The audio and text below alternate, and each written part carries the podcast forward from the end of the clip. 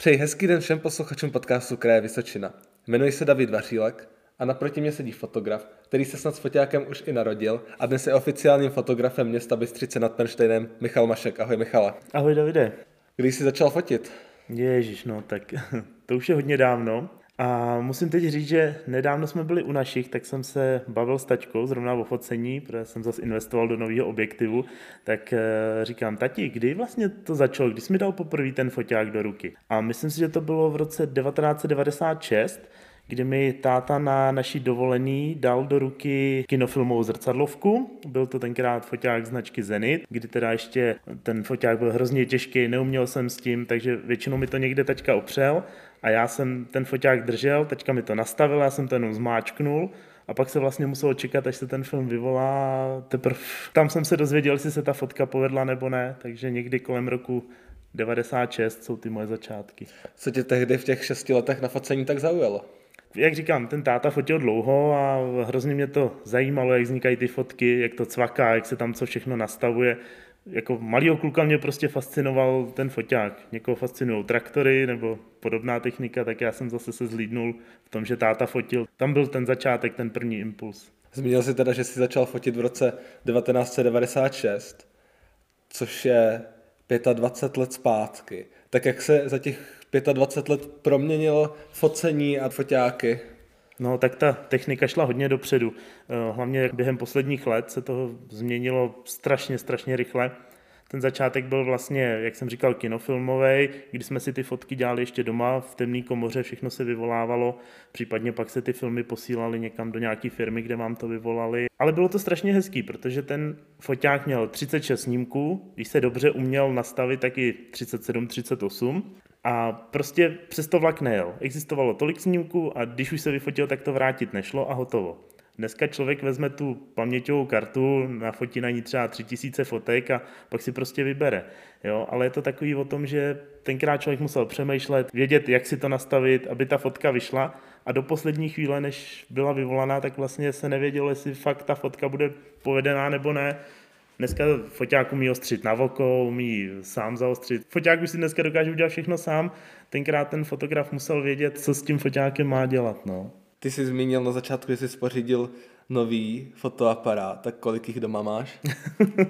Eh, byl to teda objektiv, ne, foťák, foťák mám už delší dobu. Takhle, mám dva foťáky, protože když jdu někam fotit, tak vždycky je lepší mít ještě sebou náhradní, kdyby se náhodou pokazil, ať jdu třeba fotit svatbu nebo nějakou akci, tak přijet tam s tím, že foťák nefunguje a jenom koukat to nejde. Takže mám dva foťáky a momentálně pět objektivů. Je to tak, že bereš prostě objektiv jeden na nějakou věc, druhý na jinou věc, když fotíš třeba přírodu, jiný je to, když fotíš, já nevím, sportovní utkání. Mm, určitě je to jiný, jo, protože jsou objektivy, který, když to řeknu, teleobjektiv, který ti přitáhne ten objekt, to se využívá při sportu, při koncertech, kde vážně stojí mezi těma lidma, chci toho zpěváka si přitáhnout, jo, třeba jenom detail na obličej, tak používám tyhle teleobjektivy. Pak třeba focení té přírody, zase nějaký širokouhlý objektiv, kde zaberu to, co vidím. Jo, a pak jsou třeba portrétní objektivy, takže když vyrazím někam fotit, nebo když fotím doma děti, tak používám takovýhle objektivy. Je to vlastně co akce, tak to něco jiného.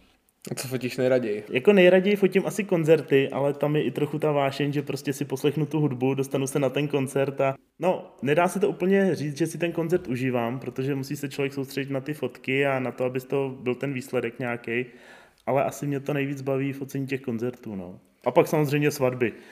Už jsem zmínil, že jsi oficiálním fotografem města Bystřice nad Penštejnem. Tak jak jsi se dostal na tuto pozici? Přihlásil jsem se klasicky do výběrového řízení, hledali zaměstnance na pozici pracovník informačního centra a vlastně to informační centrum spadá pod město a zároveň všechny akce, které se ve městě dějou, tak i to informační centrum propaguje. Jo? A tím pádem já z toho dělám reportáže, plagáty se z toho dělají, jo? a těch fotky jsou potřeba vlastně na všechno. Jo? Ať už nějaký pozvánky, rozesílání mailů, že ta akce bude, byla. Tím, že jsem začal pracovat pro město, tak jsem se vlastně stal tím fotografem tam. Takže fotím kulturní akce, sportovní, všechno dění, co v tom městě je, ale třeba i když jsou teď nějaký výstavby, teď zrovna se tam buduje, takže používám i dron na takovéhle věci, které prostě se musí fotit z vejšky, aby tam byly opravdu všechno, co se dá, tak se tam snažím fotit. Kde všude můžou posluchači nalézt tvoje fotky? Ty jo, no, to je zajímavá otázka.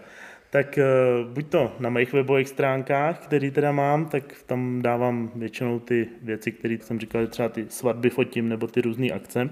Pak už ten zmíněný web Města Bystřice nad Pernštejnem, samozřejmě i městský Facebook, nově spravujeme Instagram, takže tam taky se můžete podívat. No a pak všade možně různě třeba eh, Havlíčko-Brodský eh, klub Oko, tak pro ně fotím, tam se ty fotky občas objevují. Dělám reportáže pro informační web www.vysočinanews.cz, takže tam se hodně objevují moje reportáže.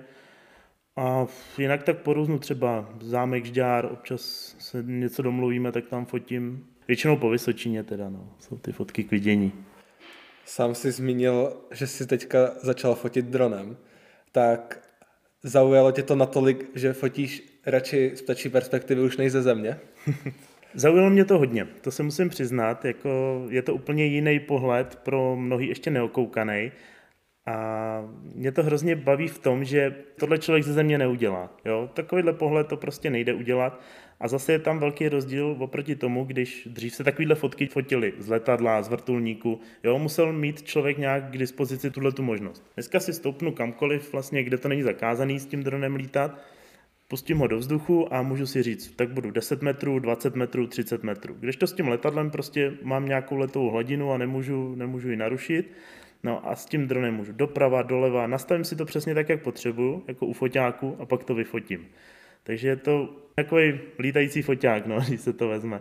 A ty fotky z toho jsou fakt neokoukaný, dělali jsme kalendář z toho, to se docela lidem líbilo. Nemůžu říct, že mě to baví víc než s tím foťákem, přece jenom dron na koncert nevezmu, ale baví mě to hodně. Jo, je to určitě zase jiný specifický druh toho focení a každý bych zařadil do jiné škatulky. A oba mě teda baví. Jak to focení tím dronem funguje? Připevníš normálně fotoaparát na dron? Ten dron už má svoji kameru, takže je vybavený vlastně vším, co k tomu focení potřebuje. Já akorát do ovladače připojím mobilní telefon nebo můžu i tablet a na tom mobilu zároveň sleduju to, co ten dron vidí, takže já přesně v danou chvíli vím, co budu fotit. Jo, takže není to žádný, že bych fotil naslepo, nebo ten dron prostě někde vylítl a čekal jsem, co bude. Ovládám si ho přesně páčkama, jak potřebuju, nahoru, dolů a vždycky si nastavím to, co potřebuju, zmáčknu jedno tlačítko, udělá to cvak jako foťáku a, a je hotovo. Milan Pilař tě přibral do pořadatelského týmu letní žurnalistické školy, kde si přezdívaný jako best boy. Tak jak tohle označení vzniklo? Tyjo, když mě nabídli spolupráci s LŽŠ a napsali mě, že bych teda byl ten best boy, tak se musím přiznat, že jsem si to musel vygooglit, protože jsem vůbec netušil, co to označení znamená a co bych vlastně měl dělat. No a je to taková holka pro všechno, nebo kluk pro všechno. Jo, a zkrátka tam dělám to, co je potřeba. Jo, nefungují počítače, tak se to snažím upravit, eh, něco přinést, odníst, zapojit, pomoct, jo. Takže vlastně cokoliv, kdokoliv tam potřebuje, tak ví, že se na mě může obrátit a já jim s tím rád pomůžu. A do toho ještě teda fotím a dělám vlastně takovou týdenní reportáž z té letní žurnalistické školy. A zase se můžu podívat, jak to vypadá z druhé strany, jo? nejenom z pohledu studenta, ale i z pohledu toho, nechci říct učitele, protože já vlastně tam jako nejsem v týmu těch učitelů nebo těch eh, pedagogů, ale jsem tam vlastně takový technický zázemí. No co pro tebe vůbec účast na letní žurnalistické škole znamená? Velký zážitek, jo. Pro mě ten projekt je tak velký, že myslím si, že neexistuje nic podobného v tomhle rozsahu. A ty studenti, co se tam dokážou během toho týdne naučit, to je úplně úžasný. A myslím si, že každý, kdo váhá, jestli to zkusit, nebo jestli o tom projektu uvažuje, tak rozhodně ať neuvažuje a zkusí to, protože to, co zažije na letní žurnalistické škole, tak si myslím, že nikde jinde nezažije. Pořád se tu ochomítáme kolem focení, ale ty se teď po noci připravuješ i na jinou profesi. Tak můžeš nám prozradit něco víc? Jo, narážíš na divadlo.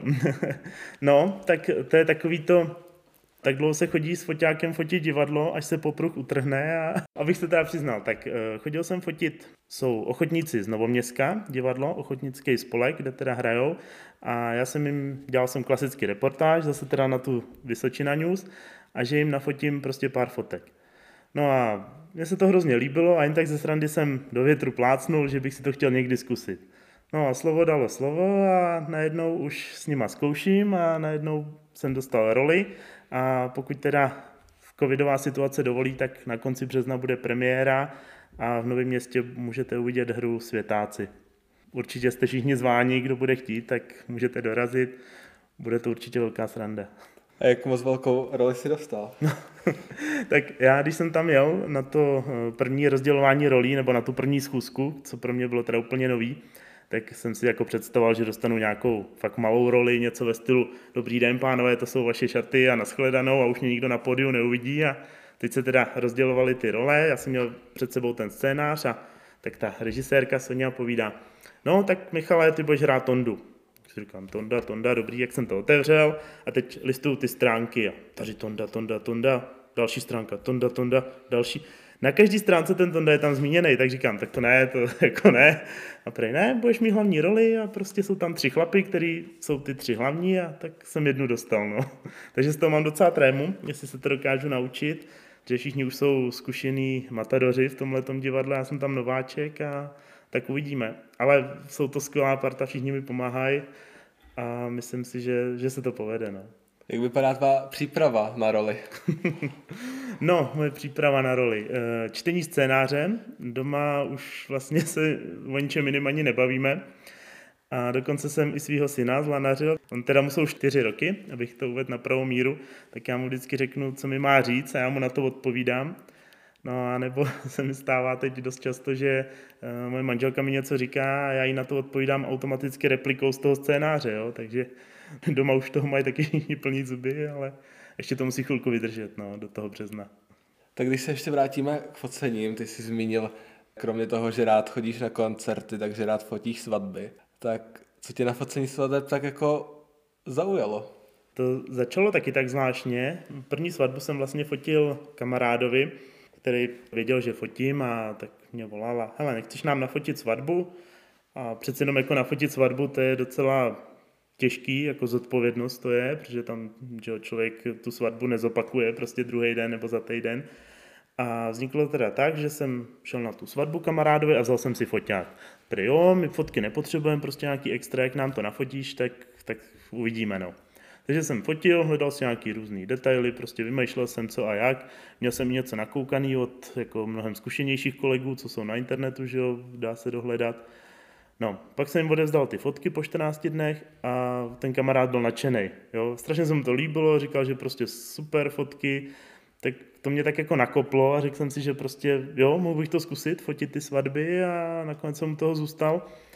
A teď už pravidelně se lidi ozývají, akorát teda jsem takový, že nerad fotím třeba dvakrát v jednom roce na stejném místě nebo takhle, Jo, nechci být takový ten, jak řeknou, jo, ty máš fotky od Maška a ta řekne, je, já jsem tam byla taky, je, a vy máme úplně stejné fotky.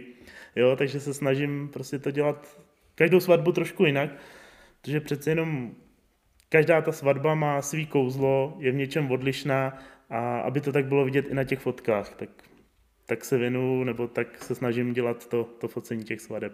Povídal si o svém synovi, máš dvě děti, tak už dostali fotoaparát do ruky. no to je otázka, tak to je snad samozřejmý, že jo. A dokonce jedna kamarádka, tak její babička háčkuje, tak jsme dostali uháčkovaný foťáky, takže opravdu je nosili, když Ondra byl menší, tak si s nima hráli a teď Ondra má takový starý digitál, jeden z prvních digitálů, co jsme měli doma, takže Ondra tahá, občas něco vyfotí a samozřejmě zkouší i můj foťák. A Tereska, ty teď budou dva roky v únoru, takže ta ještě foťák neudrží, ale samozřejmě už se na to taky chystá. Je to teda drahý koníček, takže jestli budou fotit oba dva, tak nevím, kde na to vezmeme, ale nějak si poradíme.